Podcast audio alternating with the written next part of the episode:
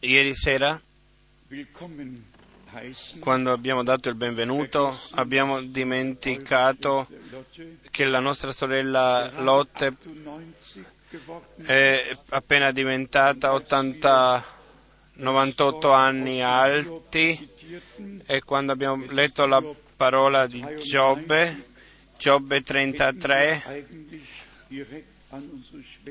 avremmo dovuto pensare alla nostra sorella, e qui effettivamente è scritto in Giobbe 33:25, e la sua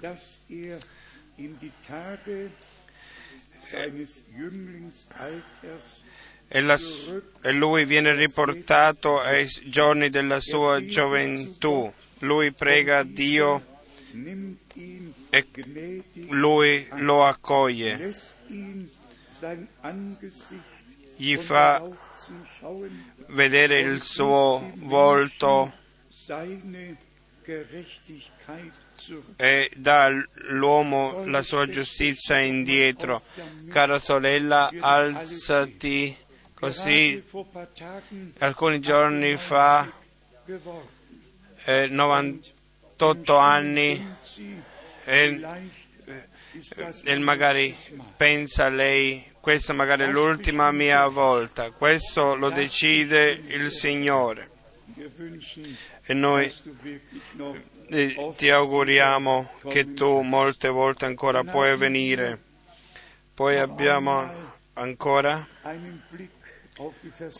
uno sguardo diamo uno sguardo ancora alle riunioni in Africa, per ringraziare Dio nuovamente di cuore per la grazia e per le benedizioni che Lui ci ha dato in queste riunioni. Dobbiamo immaginarci, se uno conta anche Nairobi, in 10 giorni, 21 grandi riunioni, e poi ci sono anche le riunioni dei fratelli, ci sono state, e Dio il Signore ha benedetto in modo meraviglioso e ha fatto grazia. Come ho detto già ieri, 17 volte con l'aereo siamo saliti e poi scesi per portare la parola del Signore, e i nostri fratelli hanno preso responsabilità davanti a Dio. Io spero che ieri anche hanno ascoltato che non solo uno ha la responsabilità, ma noi tutti in questo tempo abbiamo preso la responsabilità davanti a Dio di portare il vero messaggio di Dio chiaro come cristallo e portarlo in tutto il mondo. Voi tutti che nelle vostre preghiere vi ricordate di me e di noi, vi ringrazio. Quando sono ritornato, poi sono andato a Belgrado, e lì abbiamo fatto anche quasi 1000 chilometri con la macchina. Abbiamo avuto 4 riunioni benedette, una nella frontiera della Romania, un'altra nella frontiera dell'Ungheria, e l'altra in un'altra frontiera della Slovacchia. E voglio ringraziare il fratello Momo di cuore, che fedelmente alla parola e con tutto il cuore ha tradotto. Tutti i fratelli hanno il loro posto. A tutti che adesso traducono, gli auguro di cuore che Dio sia con loro e che Dio li possa benedire, e naturalmente anche a noi tutti che siamo qui, affinché nessuno possa dire che non è stato detto, se Dio vuole, la prossima domenica sono in Bratislava, nella Slovacchia, e se Dio vuole, da qui a 2 settimane sono in Romania, in Serbia, e io vi chiedo a tutti di ricordarvi di noi nelle vostre preghiere, affinché la parola pura e santa di Dio possa essere portata come messaggio divino, ma e che anche viene accettata come questo, che tutti quelli che ascoltano la parola di Dio possono capire che Dio per mezzo della sua parola non parla più in parabole, ma la parola rivelata l'ha rivelata, ha rivelato tutto quello che era detto nei paragoni e particolarmente in tutti i simboli che vengono mostrati in Apocalisse, che noi semplicemente per grazia siamo stati condotti nella scrittura. Nessuno si può prendere qualcosa da se stesso, a meno che per grazia non gli viene dato da Dio. Così anche oggi crediamo, salutiamo a tutto. Ho avuto delle chiamate dall'Africa, da qui e da lì, dove fratelli e chiese ieri erano collegati con noi e hanno ascoltato. Adesso ancora una domanda. Il fratello e la sorella di Heidelberg, lui parla soltanto inglese, e lei possibilmente che lingua parla la nostra sorella che si vuole lasciare battezzare? Noi vogliamo che viene tradotto.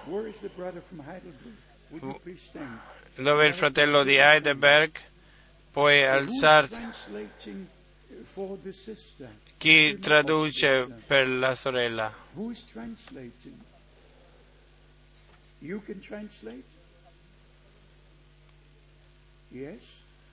Okay, it's absolutely necessary. È importante di ascoltare e God bless you. Sure.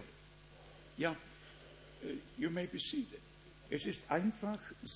È semplicemente così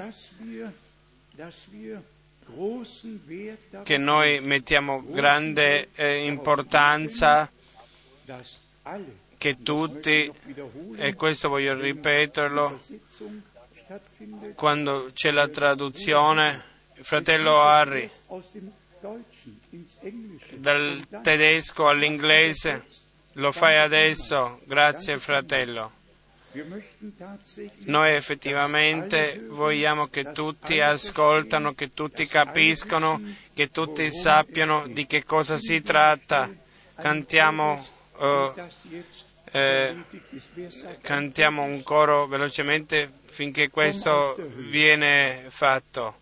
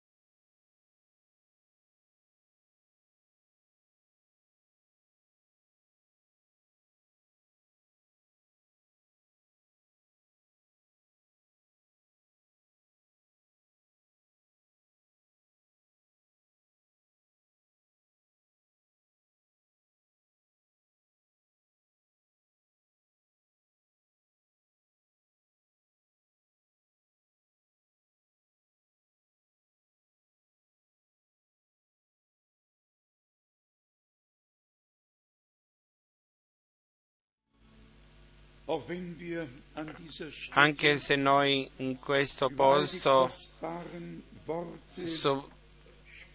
parliamo di tutte le parole fino all'Apocalisse, la cosa più importante rimane che gli uomini ricevono la salvezza per grazia in Gesù Cristo.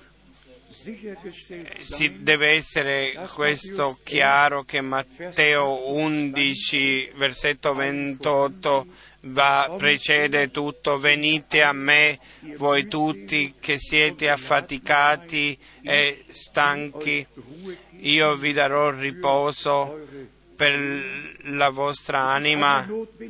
È importante che il primo passo viene fatto con ravvedimento, il primo passo deve essere fatto. E poi Luca 18 versetto 13, dove il pubblicano si colpisce nel petto e dice: oh Dio, fammi grazia a me peccatore. Lo Spirito di Dio convince del peccato, della giustizia e del giudizio. Così è scritto nell'Evangelo di Giovanni, capitolo 16. E poi veniamo alla parola in Luca 24, 47, nel suo nome deve essere predicato il ravvedimento per il perdono dei peccati a tutti i popoli. Prima la predica, poi lo Spirito di Dio convince di peccato e conduce al ravvedimento, e dopo il ravvedimento c'è una conversione e poi viene il battesimo di coloro che accettano Gesù Cristo in fede e ricevono il perdono personalmente. Fate questo sicuramente, fratelli e sorelle, che noi tutti abbiamo queste prime esperienze, che abbiamo fatto questa esperienza e che effettivamente abbiamo preso la strada stretta, che siamo andati per la porta stretta che conduce alla vita, e che noi personalmente abbiamo un collegamento diretto con Dio. In questo posto vogliamo battezzare soltanto gente che non hanno altri pensieri, che non vogliono entrare in una chiesa. Qui non viene dato nessun certificato di battesimo, nessuno riceve una carta di membro come corpo del Signore. Vogliamo ritornare all'esempio biblico originale. Questo non lo diciamo soltanto, ma questo per grazia deve diventare così. E come molte volte è stato detto, così come è stato il primo battesimo, così deve anche essere l'ultimo. Come la prima predica, così deve essere e sarà l'ultima predica. In Dio rimane tutto come era prima. L'esempio divino del cristianesimo originale ci è stato lasciato. Uno dei miei due fratelli, che erano l'insegnante che insegnava, diceva qualcosa e disse: è sta scritto nella Bibbia. E il nostro fratello aveva il coraggio e disse: no, questo non sta nella Bibbia, questo sta scritto nel catechismo. Questo non è scritto nella Bibbia, quello che lei dice, questo è scritto nel catechismo. La gente pensano che questo, che quello che la Chiesa loro gli dice effettivamente è scritto nella Bibbia. ma è così, possiamo dirlo, non è scritto nella Bibbia, ma nel catechismo o in qualche libro della Chiesa. E per questo vogliamo ringraziare anche Dio di cuore che Lui ci ha tirati fuori da tutte le tradizioni, in tutto quello che c'è nel cristianesimo e nelle altre religioni che è stato tralasciato come tradizione. Dio ci ha chiamati fuori, ci ha tirati fuori affinché noi crediamo, come dice la Scrittura, e non andiamo nell'eternità ingannati. Voi sapete la cosa più dura che può succedere in un uomo è passare dal tempo all'eternità senza pace con Dio, senza aver trovato questa pace, senza aver ricevuto la grazia, senza perdono e riconciliazione. Per questo sempre il nocciolo della predica deve essere portato nel punto centrale: riconciliatevi con Dio. Questa è la parola che Paolo scrive ai Corinti. Lasciatemela leggere e poi passeremo a analizzare la parola. 2 Corinti 5, capitolo 5, dal versetto 17. Se dunque uno è in Cristo, egli una nuova creatura. Le cose vecchie sono passate, ecco sono diventate nuove. E tutto questo viene da Dio, che ci ha riconciliati con sé per mezzo di Cristo e ci ha affidato il ministero della riconciliazione. Ci ha dato questa responsabilità,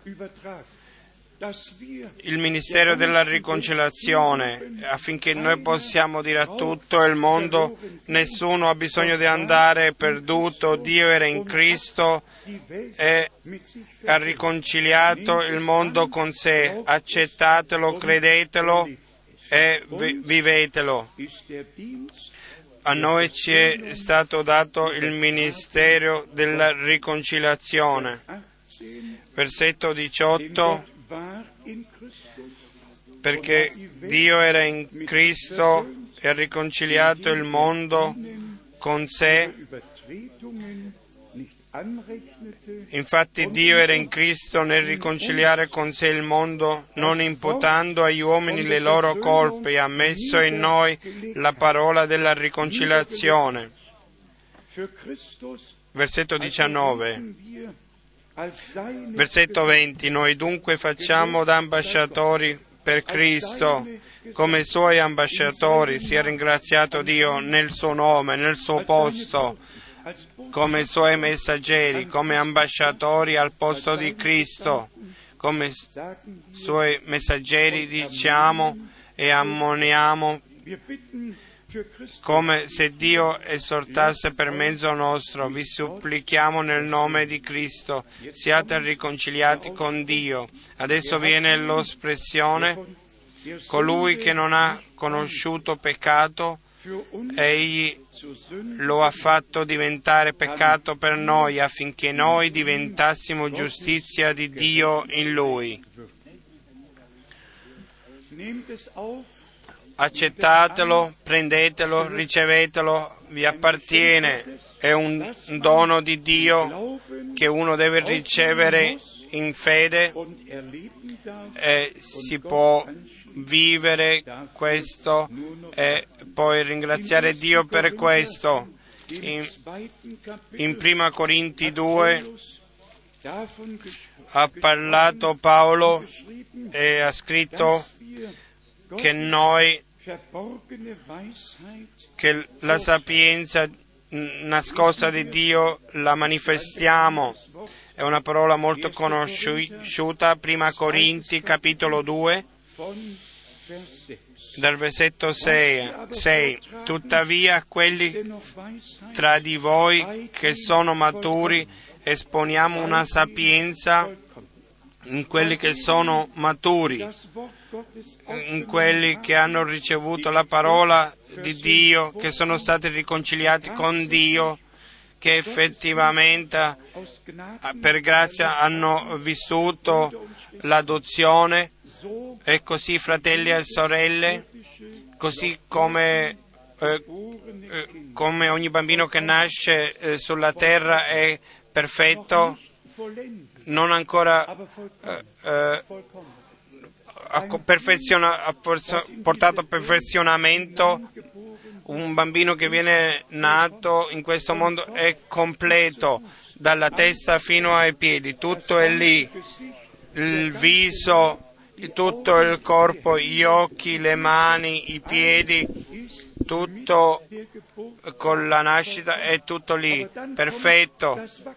Ma poi viene la crescita e crediamo.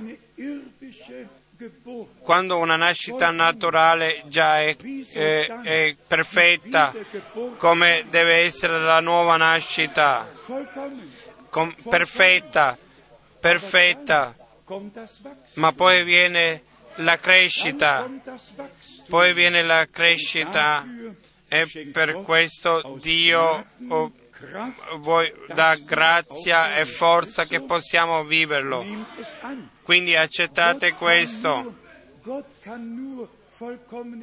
Dio può fare solo cose perfette. Quando Lui fece la creazione era tutto perfetto, era tutto buono. Io vi domando, che cosa poteva perfezionare Dio? Ma dove aveva potuto fare qualcosa di meglio di quello che fece all'inizio? No, era perfetto dall'inizio e così è in noi, è un'opera perfetta in te e me. E poi si va avanti nel versetto 7, ma esponiamo la sapienza di Dio misteriosa e nascosta, che Dio aveva prima dei secoli predestinata questo mondo. A versetto 6, tuttavia quelli fra di voi che sono maturi esponiamo la sapienza, però non una sapienza di questo mondo né dei dominatori di questo mondo, i quali stanno per essere annientati. E poi nel versetto 7, ma esponiamo la sapienza di Dio misteriosa e nascosta, che Dio aveva prima dei secoli predestinata a nostra gloria. Predestinata a nostra gloria. Dio non ha solo noi predestinato prima della fondazione del mondo, quello che Lui aveva pensato per noi fino all'apertura dei suggelli, fino all'inserimento ha predestinato le due cose, quelli che l'avrebbero vissuto e quello che per grazia era predestinato per loro. E poi leggiamo ancora. E questa sapienza, la sapienza di Dio, è che nessuno dei dominatori di questo mondo ha conosciuta, non l'ha riconosciuta. Non possiamo rivolgerci a nessun uomo sulla terra e parlare con lui di cose spirituali, non si può. Prima Dio deve aver parlato con noi, prima deve rivelarci la Sua parola e poi possiamo darla ad altri, ma solo a quelli che per cui l'orecchio è stato aperto. Poi va ancora avanti nel versetto 10, e questo è un messaggio molto felice. A noi Dio le ha rivelate per mezzo dello Spirito. a noi.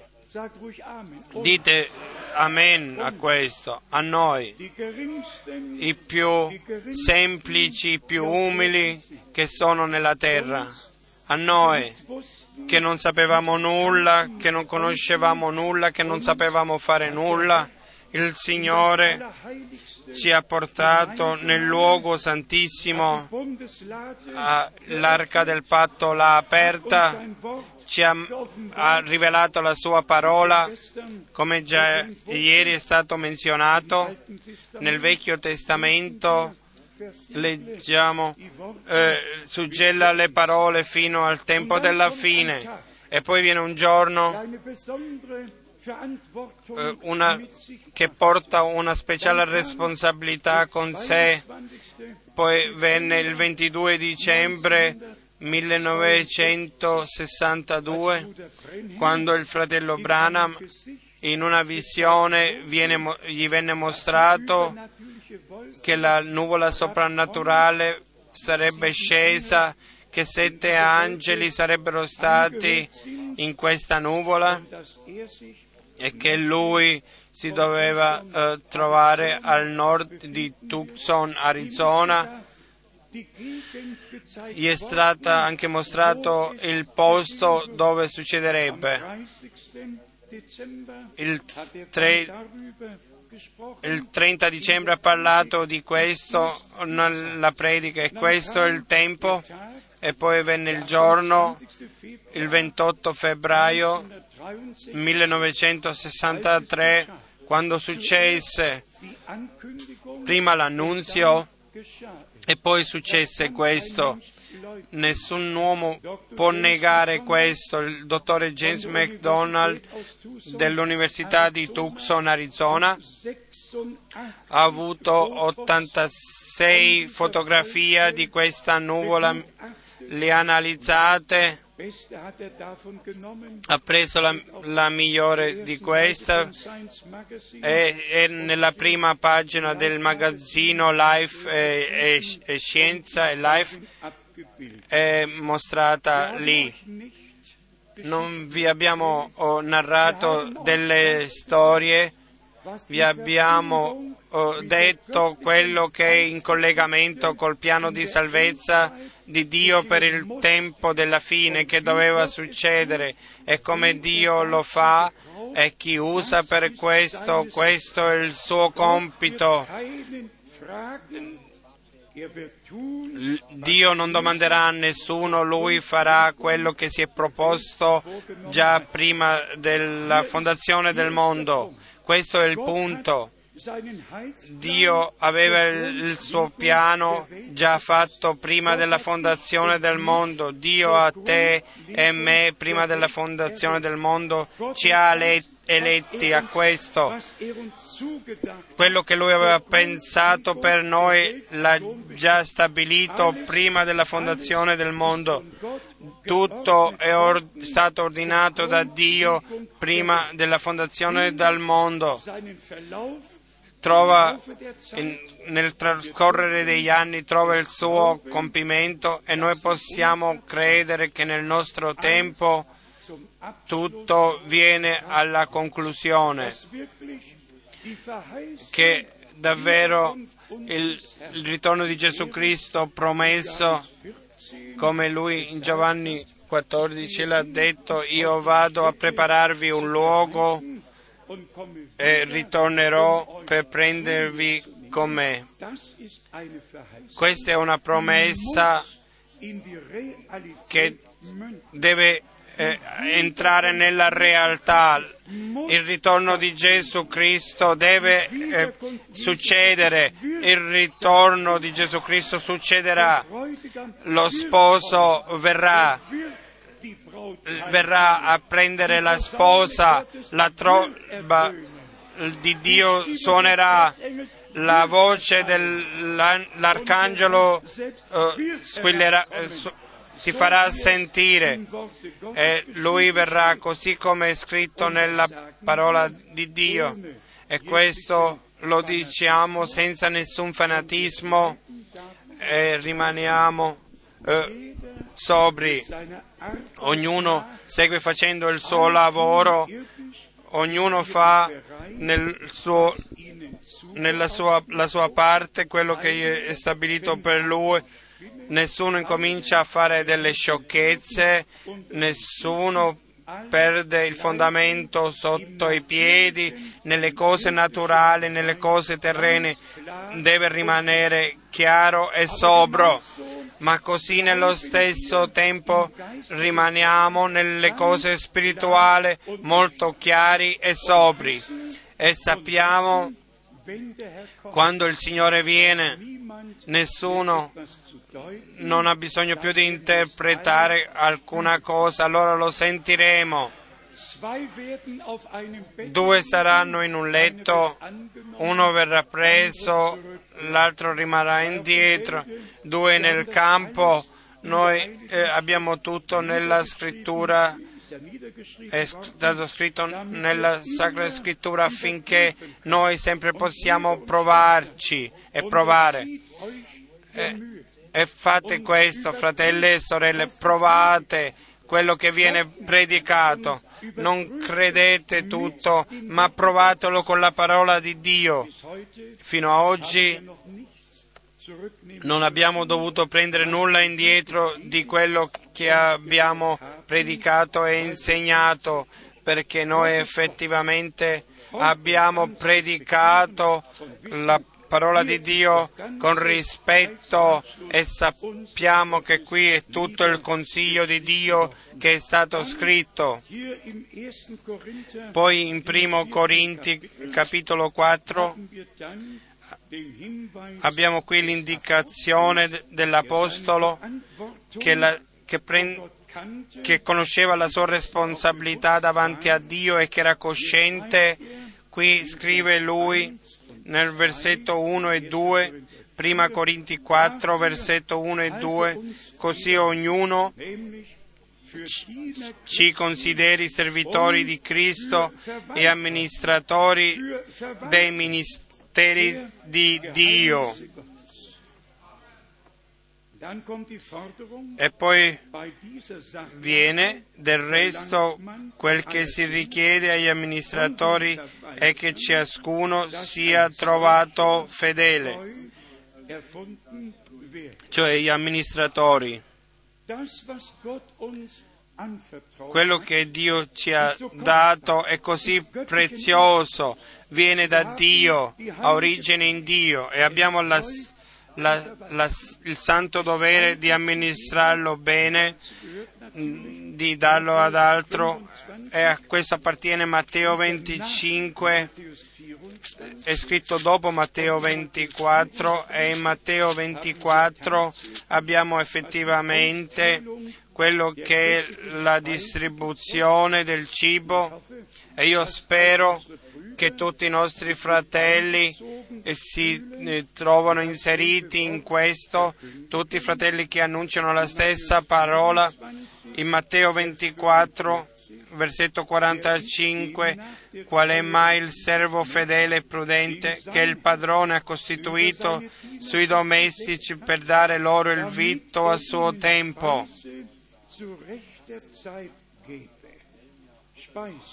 Cibo. L'uomo non vive soltanto di pane, la parola rivelata di Dio è la manna celeste, è cibo spirituale per la tua anima, e Dio per mezzo del ministero del fratello Branham questa parola, la parola scritta, l'ha fatto diventare parola vivente, rivelata per grazia. Dio l'ha fatto, ma Dio usa sempre degli uomini per cui può usare questo. Così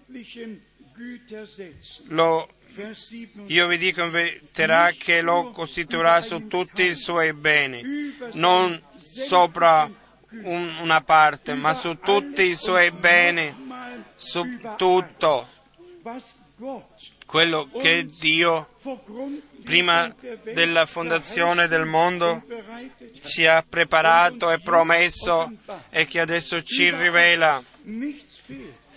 Non manca nulla, tutto il Vecchio Testamento, tutto il Nuovo Testamento, complessivamente tutto quello che Dio aveva concluso nel suo piano, ci ha messo su tutto questo, ci ha costituito su tutti questi beni. E quando noi sottolineiamo questo, che un tempo del genere nella terra non c'è mai stato, mai prima c'era stato un tempo come questo nella terra, dove quello che è scritto nei quattro Evangeli, negli Atti degli Apostoli, nelle lettere, fino ad Apocalisse, così armonioso viene collegato una cosa con l'altro, è stato rivelato. Non c'è ogni cosa si include nell'altro e tutto viene portato per chiarire il consiglio di Dio. Come ieri abbiamo detto, ieri sera, tutti i profeti hanno avuto una grande responsabilità per il loro tempo. Mi è venuta la parola del Vecchio Testamento con riferimento alla nuvola e alla colonna di fuoco. Quando lui dice fratelli e sorelle, il Signore è lo stesso ieri, oggi e in eternità, e si è manifestato nel nostro tempo come nei giorni di Mosè.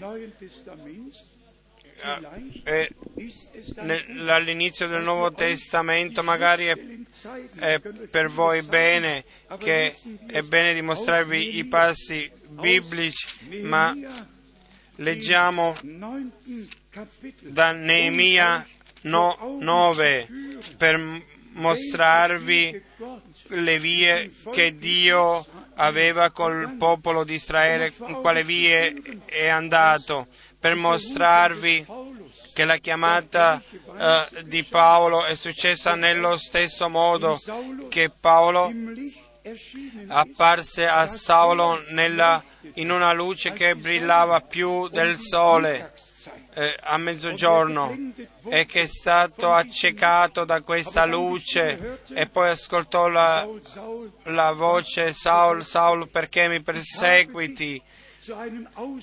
Io ti ho costituito come strumento. Era predestinato per l'uomo di quell'ora. Adesso, parlando di Mosè, Neemia nel capitolo 9:12 dice: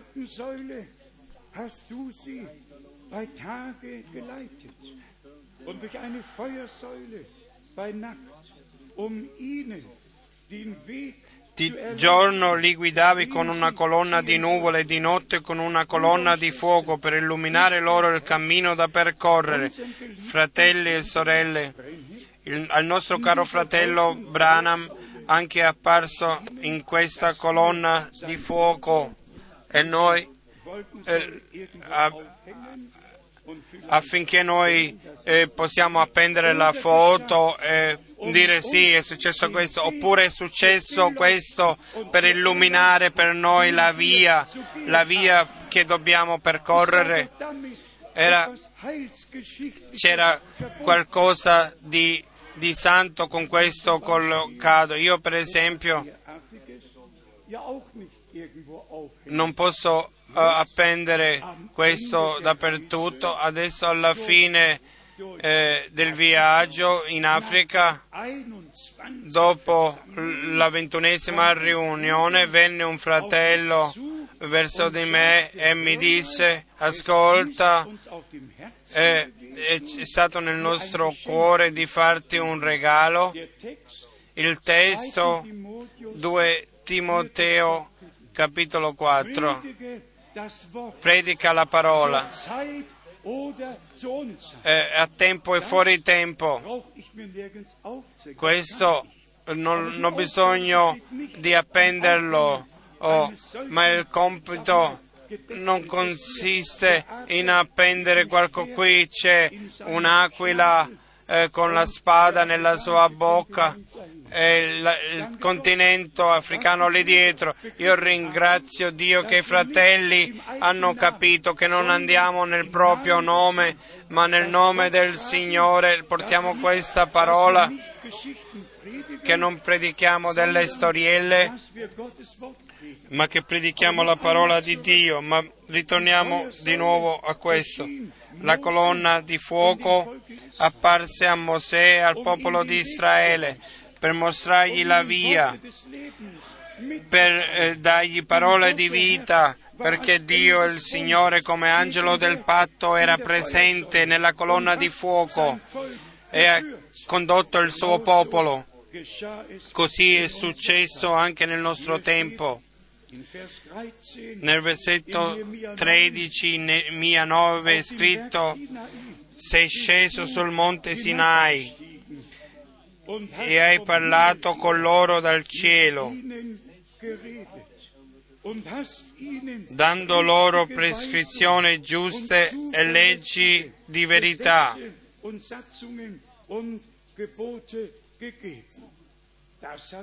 Buoni precetti e buoni comandamenti, questo lo fece Dio. La colonna di fuoco era lì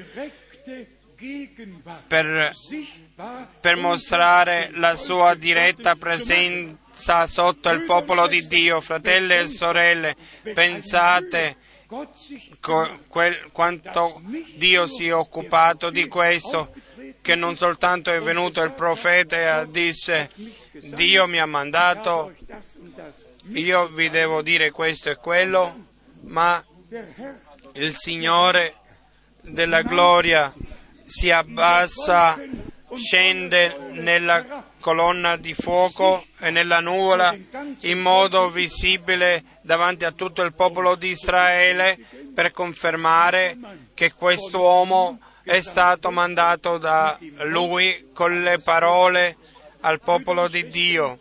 Fratelli e sorelle, è lo stesso è successo col ministero del fratello Branham. Capite questo per favore bene.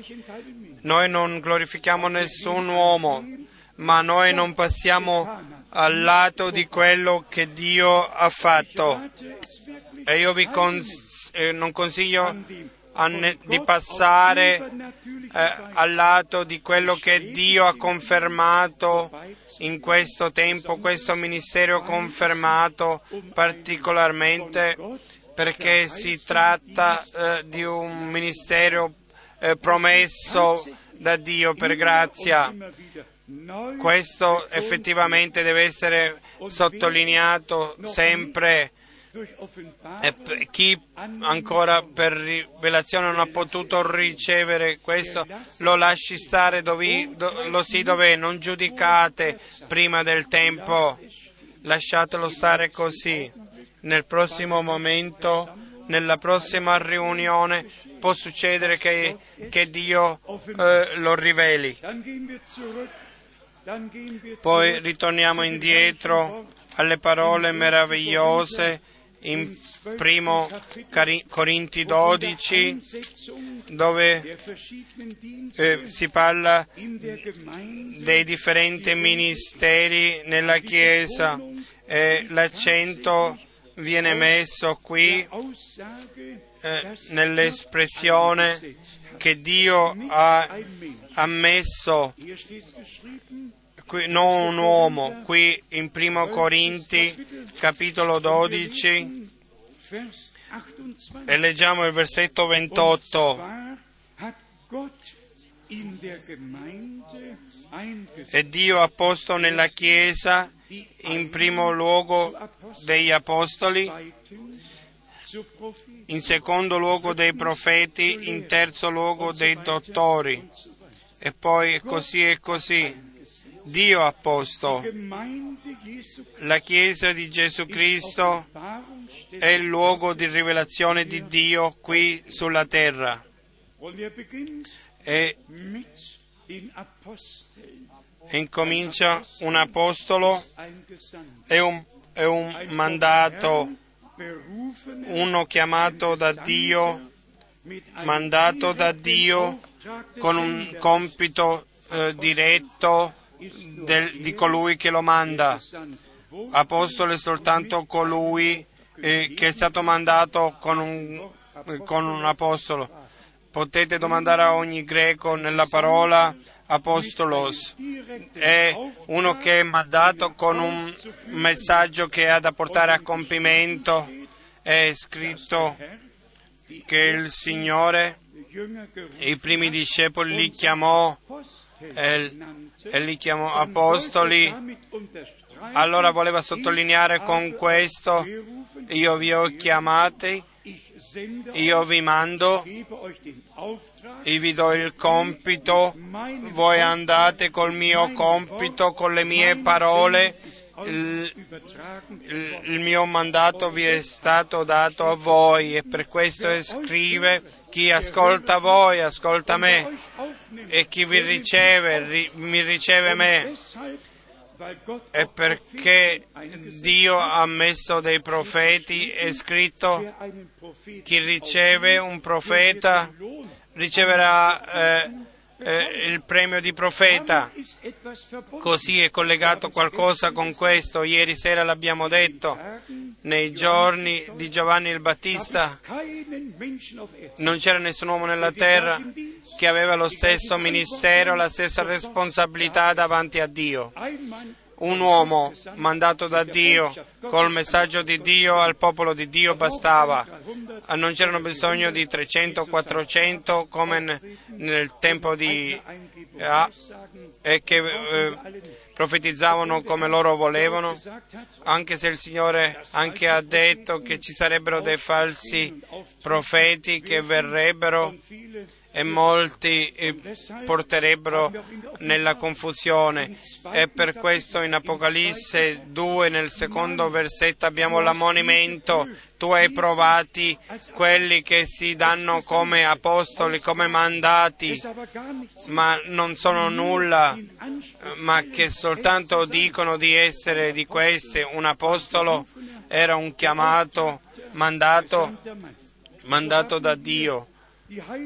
Così abbiamo la scrittura come esempio davanti a noi, e la domanda è: dove ci troviamo noi nella Sacra Scrittura? Dove ti ritrovi tu nella Scrittura? Dove mi trovo io? Dove ti ordini tu? Dove mi ordino io? Dove ci ordina Dio? Dove ci troviamo? E per questo l'accento su questo, che Dio prima dà la promessa e poi, quando il tempo è compiuto, allora le promesse diventano realtà. Quando ieri abbiamo pregato per circa 100 persone, mi è venuto effettivamente il pensiero spontaneamente in questo luogo, dove ascoltiamo la parola di Dio. Vogliamo vedere la parola di Dio confermata nel luogo dove perdono viene predicato, per la forza di Dio deve essere vissuto, nel luogo dove viene predicata la guarigione, per la grazia di Dio e per la forza di Dio deve essere vissuto questo. Non più una consolazione, ma è compiuto. È compiuto, la redenzione successe, la guarigione successo, e noi nella fede possiamo riceverlo, davvero riceverlo. E poi viene la parola del Signore: tutto è possibile a colui che crede. E anche questo venne detto al fratello Branham: quando tu arrivi al punto che la gente ti crede. Prima veniva la predica, e dalla predica alla fede, ma la gente doveva credere che quest'uomo che adesso predicava era mandato da Dio, che era un uomo mandato da Dio. E per questo sempre la domanda: credi tu che Dio mi ha mandato?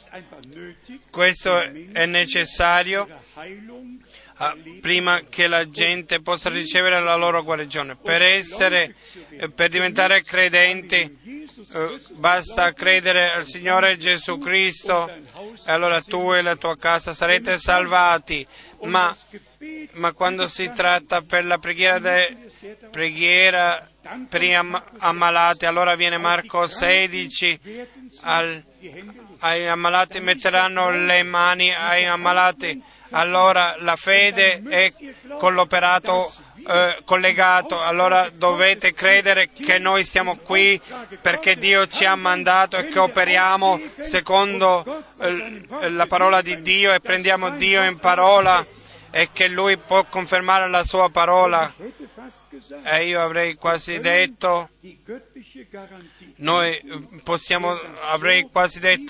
colui che crede così biblicamente e può credere così, ordinarlo, allora Dio è obbligato di fare quello che Lui ha promesso,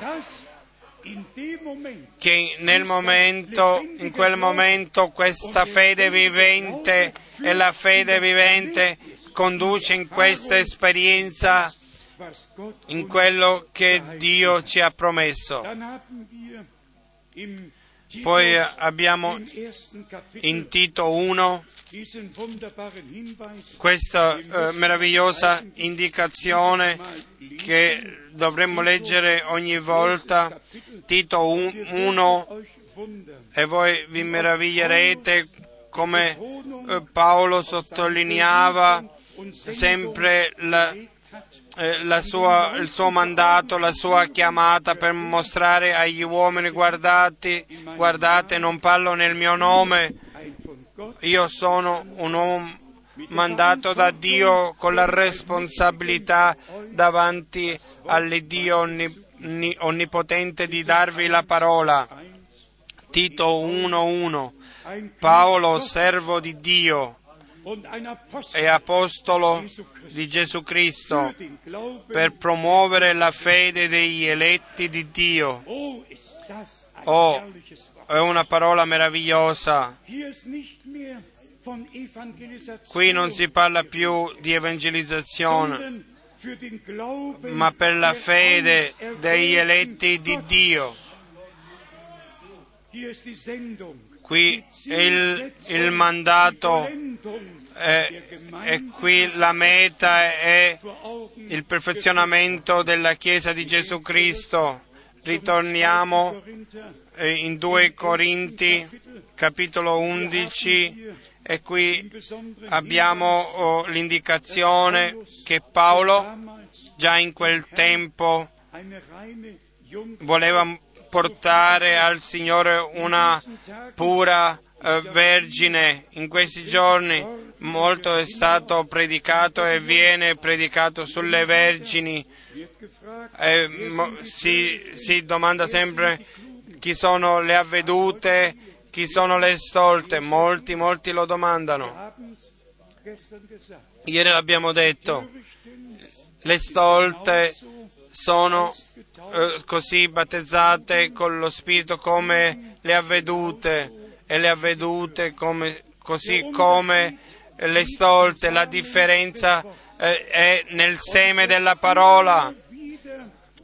È sempre, devo sottolineare questo, Israele prima vergine e poi donna e poi prostituta, diventata infedele, ha rotto il patto con Dio, ha servito i dèi, è caduta finché il profeta Elia nel Monte Carmelo è venuto e ha domandato: quanto tempo volete andare da tutte le due parti, quanto tempo volete andare dietro ai profeti di Baal e Asherah, sacerdoti? Era il giorno della decisione che Dio ha dato. E poi è scritto che il Signore ha cambiato i suoi cuori per seguire Dio e il Signore. Paolo abbiamo qui che dice in 2 Corinti capitolo 11 versetto 2: Infatti sono geloso di voi della gelosia di Dio, perché vi ho fidanzati a un unico sposo per presentarvi come una casta vergine a Cristo. La casta vergine Maria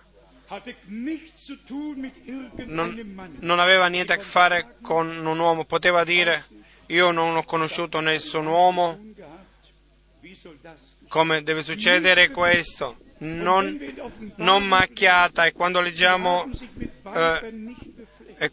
non si sono fatti impuri con donne, allora ha preso l'esempio di una donna con la Chiesa, così come una donna quando si dà a un altro, così diventa impura, così la Chiesa diventa impura quando riceve delle dottrine estranee e commette prostituzione spirituale. E questo deve essere detto chiaramente: la Chiesa di Gesù Cristo è una vergine, e le vergini avvedute, Dio parla sempre nel singolo e nel plurale, dove potete andare in Esodo 3, 4 e 5, prima Dio parla: lascia uscire il mio popolo, lascia il mio primogenito una volta e il suo popolo, e poi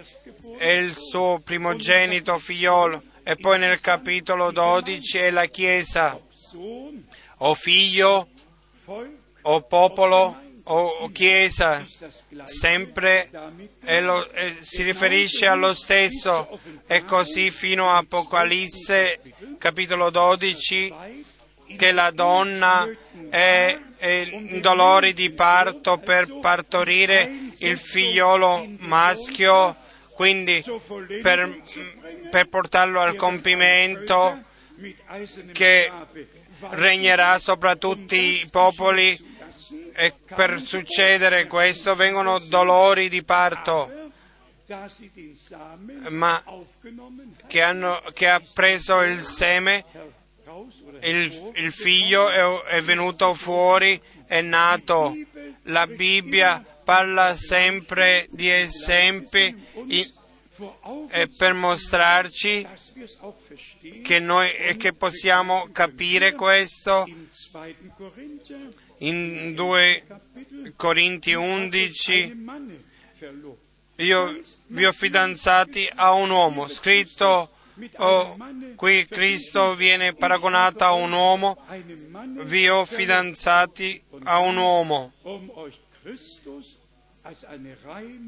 per portarvi a Cristo come una casta vergine. E poi viene la parte che non è tanto piacevole: ma temo che come il serpente sedusse Eva con la sua astuzia, così le vostre menti vengono corrotte e sviate dalla semplicità e dalla purezza nei riguardi di Cristo. Fratelli e sorelle, stiamo attenti a questo, stiamo davvero attenti a questo, sotto quale influenza noi siamo. Le due cose sono vicine l'uno dall'altro. Quello che Dio ha detto nella sua parola deve essere sì e amen. Nessuno può cambiare questo, interpretare questo, ma noi crediamo la parola di Dio in originale.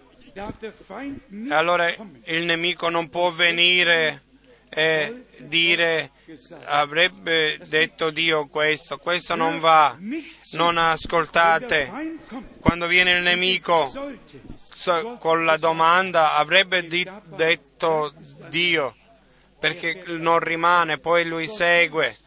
Dio sa che voi diventerete sapienti, Dio sa che voi potete discernere fra il bene e il male.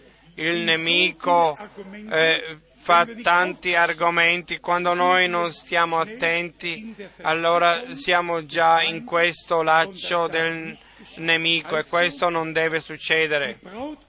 La Chiesa sposa di Gesù Cristo prende il seme originale della parola di Dio in sé, e questa è la parola della verità, e poi dopo possiamo essere suggellati con lo Spirito Santo della promessa. Così è scritto in Efesi 1:13, dopo aver ascoltato, ricevuto la parola della verità, la parola della salvezza, la parola di tutto quello che Dio ci ha dato, veniamo suggellati con lo Spirito Santo, e questa è la differenza. Lo Spirito Santo lo ricevono tutti, le avvedute, le stolte, anche i falsi cristi e i falsi profeti ricevono la stessa pioggia, vengono lo stesso sole brilla su di loro. La differenza è nel seme. Soprattutto viene lo Spirito di Dio. E se oggi guardiamo nel cristianesimo, in tutti i carismatici, riunioni carismatici, anche se c'è molto fatto da se stesso, e nonostante può succedere che ci sono degli uomini che effettivamente sono battezzati con lo Spirito Santo, ma questo non serve a nulla, nel rapimento non servirà a nulla, perché sono rimasti stolte alla parola della promessa, sono passati al lato. E io vi domando, e se Dio stesso, e anche questo deve essere sottolineato, se Dio stesso dice, e dice ancora, vedete, io vi mando il profeta Elia, chi sei tu, chi sono io, che passiamo oltre a questo disprezzandolo? E diciamo, che cosa ho da vedere io con questo, se noi prima della fondazione del mondo siamo stati visti da Dio, allora quello che Lui ci ha promesso lo vogliamo rispettare con allegrezza, e lo riceveremo con allegrezza, e ringrazieremo Dio che siamo partecipi al compimento della promessa per grazia. Ancora il passo di Apocalisse, ieri ne abbiamo parlato brevemente, come il Signore nell'isola di Pattimo si è rivelato, come ha mandato il suo angelo per mostrare a tutti i suoi servitori quello che succederebbe, e abbiamo ascoltato della parola di Dio, della testimonianza di Gesù Cristo che Lui doveva dare, e poi abbiamo letto che per lo Spirito è stato rapito in Spirito nel giorno del Signore. Apocalisse 1:9. E questo testimonianza di Gesù Cristo e della parola di Dio, questa parola deve essere messa nel nostro cuore. Ieri abbiamo letto solo è per la sposa che ha la testimonianza di Gesù Cristo, è solo per i martiri che dopo il rapimento per la loro fede moriranno, viene questa parola. È per la parola di Dio e per la testimonianza di Gesù Cristo. Ve lo leggo.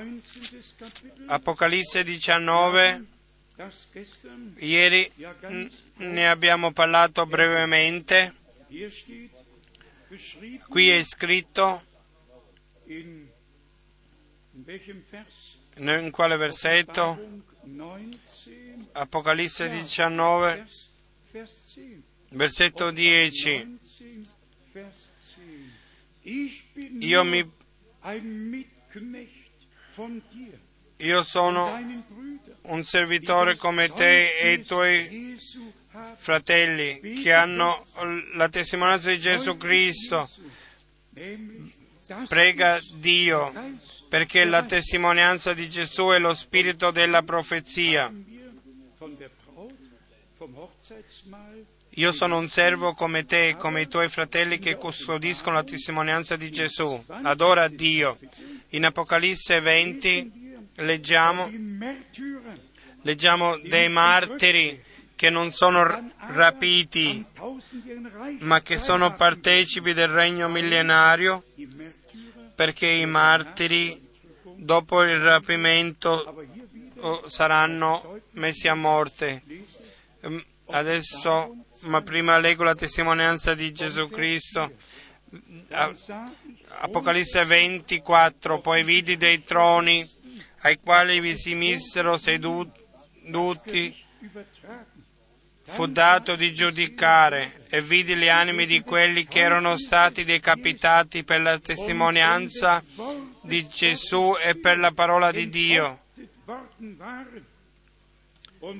e di quelli che non avevano adorato la bestia nella sua immagine e non avevano ricevuto il suo marchio sulla loro fronte e sulla loro mano.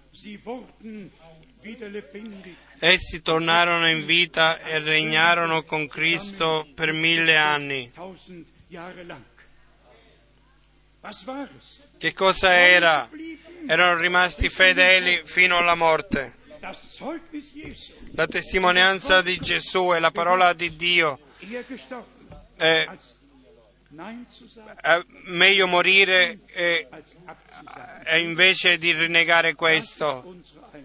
Questa è la nostra posizione. Quello che la gente dice su di noi e scrivono ci fa male per loro. A volte ci fa molto male, perché con questo peccano. Ancora è scritto: non toccate i miei unti. Ancora sono scritte tante cose che uomini mai cose che mai si dovrebbero fare, ma qui per sottolinearlo di nuovo come ieri sera, adesso si tratta effettivamente che entriamo nel terreno di rivelazione, che noi da parte di Dio veniamo condotti in tutto, anche su quello che si tratta dell'apertura dei suggelli, la rivelazione di tutti i misteri, tutto e di nuovo tutto alla fine del tempo della fine ci ha rivelato tutto questo, e questo ultimo messaggio che veramente include tutto quello che Dio nella sua parola ha detto, nel suo consiglio ha ordinato e ha predestinato ogni insegnamento, ogni pratica, tutto è stato messo di nuovo sul fondamento biblico, è stato ordinato nuovamente, tutte le verità bibliche effettivamente sono stati messi alla luce. Non passate oltre a questo, ma credete quello che dice la Scrittura, credete come la Scrittura l'ha detto e siate partecipi del compimento di quello che Dio per questo tempo nella sua parola ci ha promesso.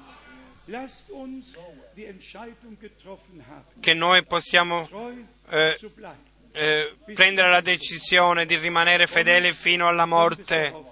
Per noi si tratta che noi riceviamo la corona della vita, e il nostro Signore dice: siate fedeli fino alla morte, allora ti darò la corona della vita.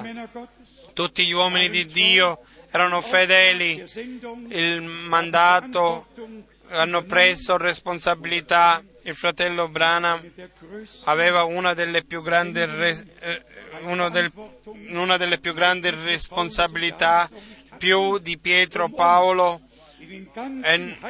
per condurci in tutto il piano di Dio, nei pensieri di Dio, nei misteri di Dio, per condurci a questo. Io vi dico, è meraviglioso quando si può vedere tutto questo, e poi dopo la dipartita del fratello Branham, noi come Chiesa siamo destinati di portare l'ultimo messaggio, il popolo di Dio in tutta la terra, di ammonirlo. E per concludere voglio sottolineare ancora questo.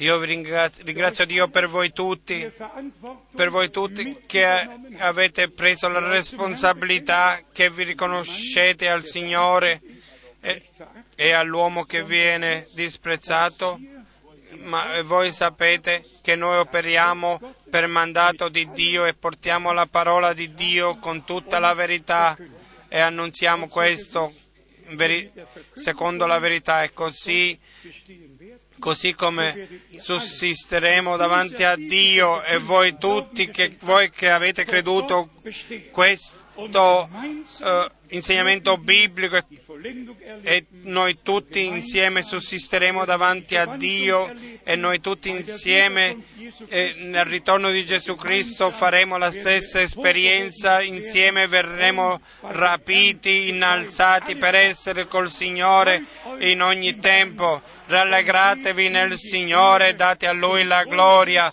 perché Lui ha fatto grandi cose in noi. Noi portiamo e abbiamo la testimonianza di Gesù Cristo e la parola del nostro Dio. A Dio il Signore sia grazie per questo. Nel nome di Gesù, amen. Ci alziamo per la preghiera. Mentre ci proviamo nella preghiera davanti a Dio e cerchiamo la comunione con Lui, voglio chiedere che tutti, anche se viene questo un po' a sorpresa, tutti quelli che ancora non coscientemente hanno dato la loro vita a Dio, che lo facciano adesso, particolarmente tutti i giovani. C'è quell'espressione bella: Dio ha solo figlioli, non nipoti, solo figlioli. Voi che non siete il mio popolo diventerete figlioli dell'Iddio vivente, sarete chiamati figlioli dell'Iddio vivente, non nipoti. Ognuno deve fare la sua esperienza personale. Figlioli e figlioli dei figlioli, così l'abbiamo ascoltato nella prima predica in Atti 2, perché per voi è la promessa e per i vostri figlioli, così tanti come il Signore Dio ne chiamerà. E il Signore chiama ancora: venite voi tutti, voi che siete stanchi e affaticati, io vi darò riposo per le vostre anime. Se ci sarebbe qui qualcuno, sentitevi liberi mentre cantiamo il coro di venire avanti. È meglio se noi prendiamo possiamo confermare la decisione, e davanti a tutti, a tutto il mondo e davanti al Signore possiamo testimoniarlo. Chi vuole venire avanti può venire. Il coro è così.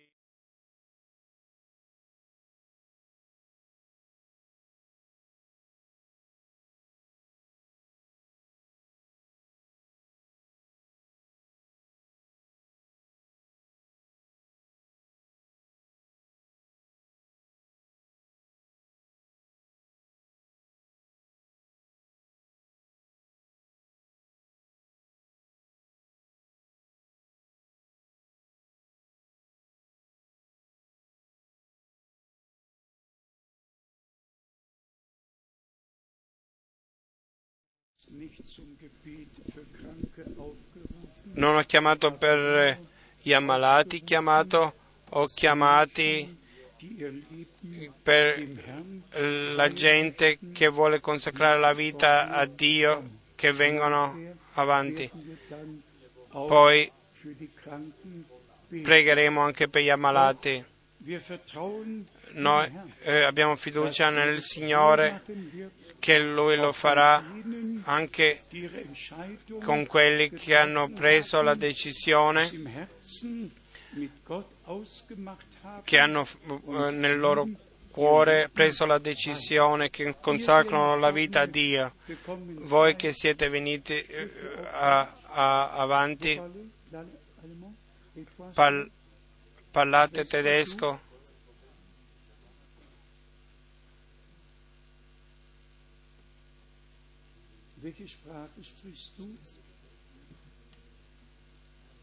Che lingua parli tu, sorella? Allora vai lì. Vai lì. Dov'è la sorella che si vuole far battezzare? Possiamo battezzare soltanto gente che hanno coscientemente dato la loro vita al Signore, altrimenti non si può fare. Qui, in questo luogo, l'ho detto già prima, non c'è nessun procedimento religioso. Qui viene chi può tradurre la sorella. Fratello Harry, tu puoi tradurre direttamente. Tu puoi, capisci il tedesco. Cara sorella, tu hai dato anche la tua vita al Signore. Tutti quelli che oggi si vogliono lasciare battezzare, venite avanti, vogliamo pregare particolarmente per voi, consacrarvi a Dio, che vogliamo chiedere a Dio che sia con voi. La sorella viene dall'Islam e noi ringraziamo Dio, con tutto il cuore. Lui chiama fuori da tutti i popoli, da tutte le religioni, da tutte le lingue. Questo è il suo compito, la sua opera. E noi diamo l'invitazione soltanto. Ci rallegriamo. Ci rallegriamo che il Signore vi ha chiamati. Prendete il perdono in fede. Credete con cuore che Gesù Cristo, come figliolo di Dio alla croce del Golgotha, è morto per voi, che ha preso i vostri peccati, le vostre colpe su di sé, e che Lui, per il suo sangue sparso alla croce del Golgotha, avete il perdono. Questo è il nocciolo dell'Evangelo. Dio era in Cristo, e per favore pensate che prezzo il nostro Signore e Redentore alla croce del Golgotha ha pagato. Lo dico oggi, anche se il tempo è un po' andato un po' troppo avanti, dico ancora una cosa. Se sarebbe stato soltanto un mangiare un frutto nel giardino, allora non c'era bisogno che il Signore sarebbe venuto. Allora avrebbe mangiato soltanto un frutto e sarebbe successo, ma perché il peccato originale è successo nel corpo di carne e sangue. Lasciatemi dire questo, potete provarlo con la Sacra Scrittura. Del figliolo di Dio è scritto nel Salmo 2:7: tu sei il mio figliolo, oggi ti ho generato. Chi ha generato Caino? Nella lettera di Giovanni leggiamo che era dal maligno. Il primo, Satana, è l'omicida dall'inizio. Quando si analizza il peccato originale, bisogna andare indietro al peccato originale per sapere che il nostro Signore qui sulla terra è stato generato dallo Spirito, manifestato, e il suo sangue, il suo corpo l'ha dato per noi, affinché la vita che era nel suo sangue possa ritornare su di noi è che è nato affinché noi possiamo nascere da Dio e ricevere la vita eterna. Fratelli e sorelle, è facile da capire se Dio ce lo rivela. Non tutto è scritto in un posto, tutto è diviso affinché nessun uomo possa trovarlo e vederlo, a meno che non gli viene rivelato da Dio per mezzo dello Spirito Santo. Potete chiudere tutte le scuole bibliche, potete mandare tutti i professori a casa, Dio ha un ordine nella sua Chiesa, ha differenti ministeri per l'edificazione della Chiesa e questo succede fino al giorno d'oggi, che tutto viene portato nel posto giusto. E Adesso pregheremo. Oggi voglio andare nella linea e pregare con tutti. Cantiamo, credi soltanto.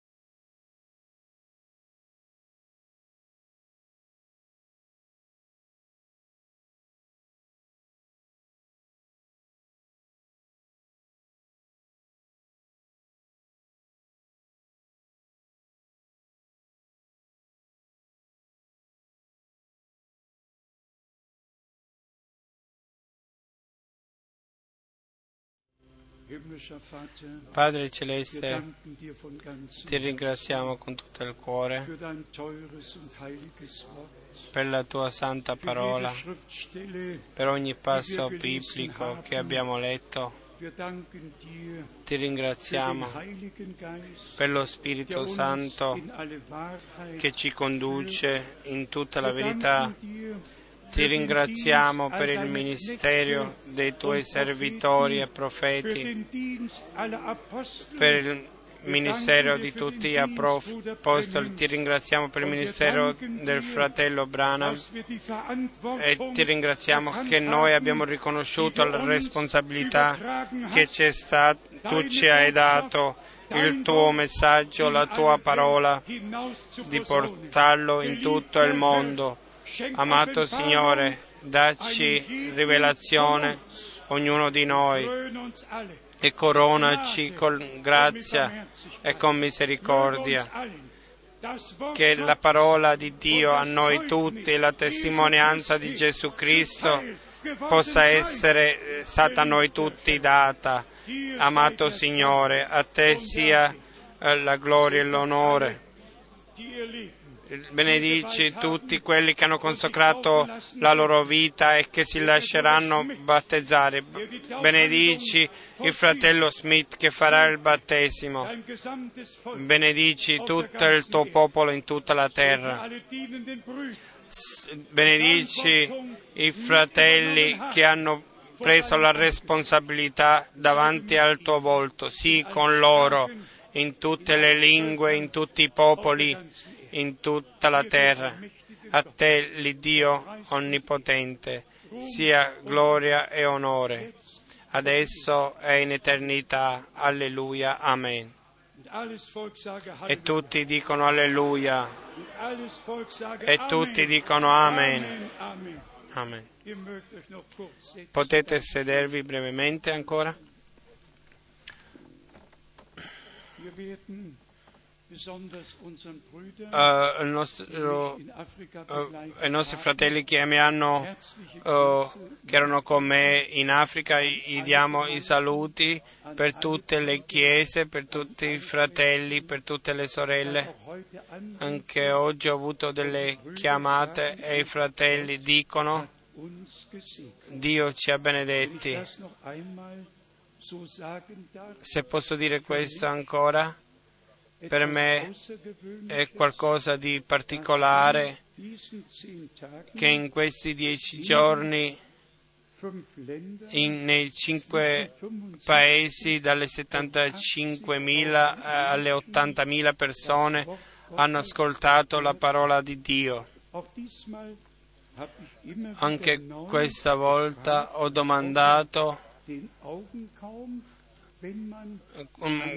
quando uno è davanti a un popolo così grande davanti a sé, uno non sa se tutti hanno creduto a Gesù Cristo, se hanno preso il messaggio e lo credono e se sono battezzati nel nome del Signore Gesù Cristo. E poi quando questo mare di mani si alza, io spero che i fratelli hanno preso questo nelle foto. È impressionante che una così grande moltitudine nel paese sono diventati credenti e che servono il Signore e che sono obbedienti al Signore. E i nostri fratelli che hanno lì il compito e che hanno preso la responsabilità per il ministero, gli auguriamo di cuore la benedizione di Dio. E collego con questo il pensiero: preghiamo come il Signore disse, la messe è matura, ma pochi sono i lavoratori. Pregate il Signore della messe che mandi i lavoratori nella sua messe. E la messe è matura, è più che matura. E così ringraziamo il Signore, che possiamo essere partecipi di questo, e se Dio vuole lo diremo sempre. Le vergini vedute si differenziano, che la parola di Dio, le promesse di Dio li ricevono in fede, e lo Spirito Santo rivela la parola in loro e li fa partecipe del compimento della promessa. La promessa arriva poi a compimento in noi, ma quelli che non prendono la promessa non si può portare a compimento. Abramo credette che Dio gli aveva promessa e vide la promessa compiuta, e molte volte l'ho detto, Galati 4:28, cari fratelli, voi siete come Isacco, figlioli della promessa. Fratelli e sorelle, questa parola è una parola meravigliosa, gloriosa, e io vi chiedo, vi dico, credete come dice la Scrittura, e vi verrà rivelata. Se avete amici, l'abbiamo all'inizio della riunione, se Dio vuole la prossima domenica andremo a Bratislava nella Slovacchia, e se Dio vuole fra 2 settimane, sabato e domenica, in Romania. Ricordatevi di queste riunioni nelle vostre preghiere. Io vi invito di cuore e vi invito a venire il prossimo mese. Tutto il mondo deve vedere che in Europa ci sono degli uomini che credono il messaggio di Dio, che possa essere un rinforzo anche per loro. Dio benedica tutti i nostri fratelli e Lui sia con voi tutti. Ci alziamo per la preghiera finale e chiediamo al fratello Cuffa che viene avanti e che porti la preghiera davanti al trono di Dio, e noi tutti pregheremo insieme. Tutti ringraziate Dio.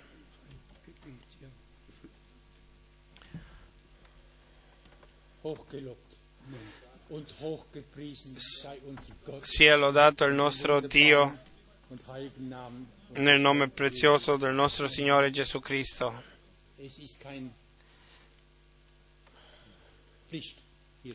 Non è un dovere di essere qui, ma il Signore conduce i nostri cuori, e questo per un motivo specifico, per ascoltare la Sua parola. Noi crediamo semplicemente come dice la Scrittura, noi crediamo il messaggio, noi non siamo un'organizzazione, ma siamo un organismo vivente.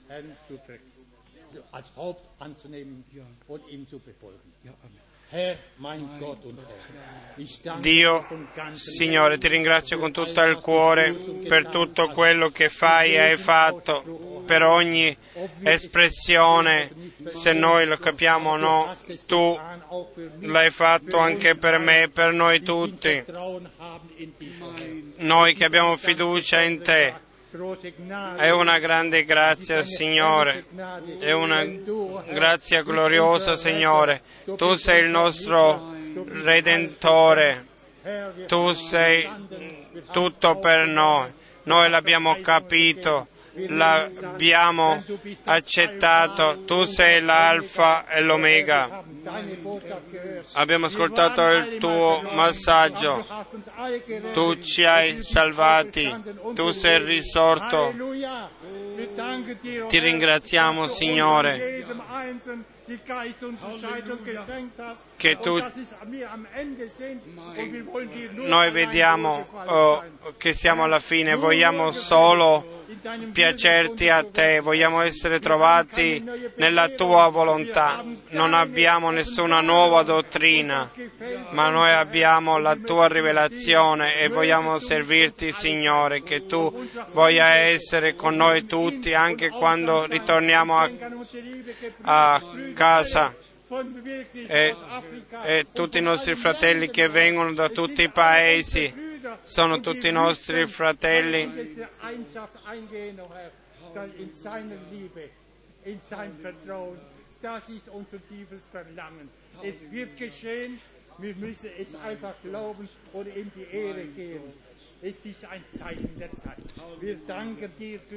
Ti ringraziamo, Signore, per tutto, per ogni parola. Io ti ringrazio. Tu ci hai perdonato, tu sei vivente, tu sei con noi. Ti ringrazio per la tua fedeltà, per la tua rivelazione, per la tua chiarezza, per la tua giustizia. Ti ringrazio per tutto questo.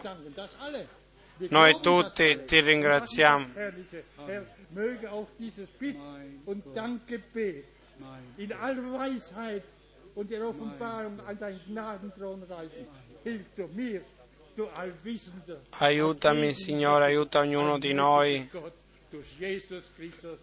Ti ringraziamo nel nome di Gesù Cristo. E che benedica il nostro fratello e tutti i fratelli che portano della responsabilità. Ti ringrazio, Signore.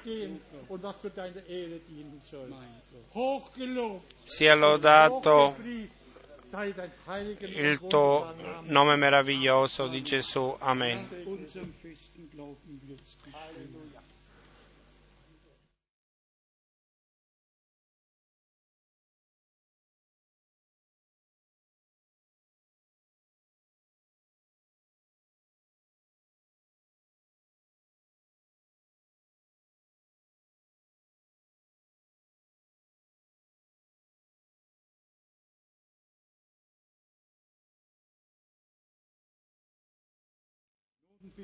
Adesso chiediamo al fratello Smith di venire e particolarmente per pregare, particolarmente per i popoli della lingua russa, per cui lui ha una responsabilità particolare insieme a altri fratelli.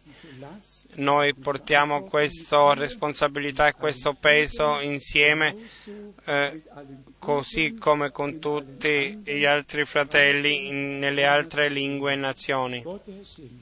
Dio ti benedica. Il fratello Rus manda i saluti.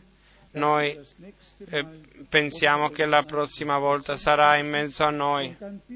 E adesso vi chiedo che dopo la preghiera tutti vengono avanti, tutti quelli che vengono che vogliono lasciarsi battezzare, poi che volete battezzarvi, mentre che c'è la preghiera venite avanti. Padre Celeste, tu hai ascoltato, tu hai visto, tu lo vedi. Ti ringraziamo, Signore del cielo e della terra, che tu, tutte le lingue, tutti i popoli, benedici tutti i popoli. Ti ringraziamo, Signore,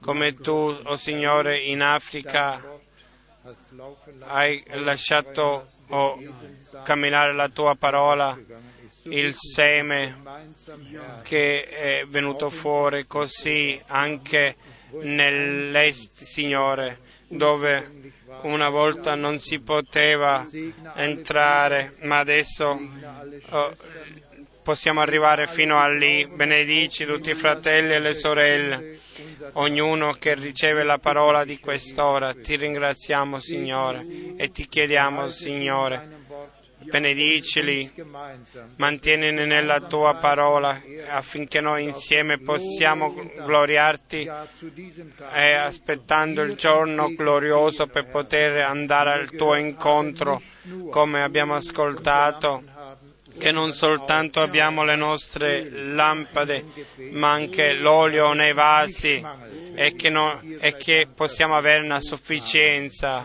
A Te sia la gloria per tutto. Amen. Cantiamo ancora un coro e poi io penso che qualcuno vuole venire ancora fuori. C'erano di più che volevano essere battezzati, mentre che noi cantiamo il coro tu sei degno, coloro che si vogliono lasciare.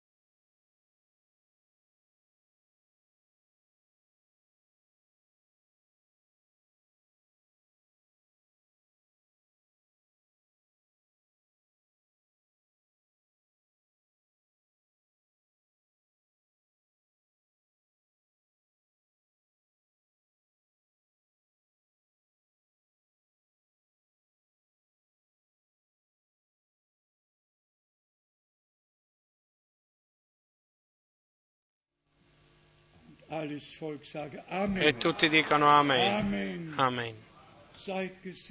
Siate benedetti nel nome del Signore. Fino alla prossima volta.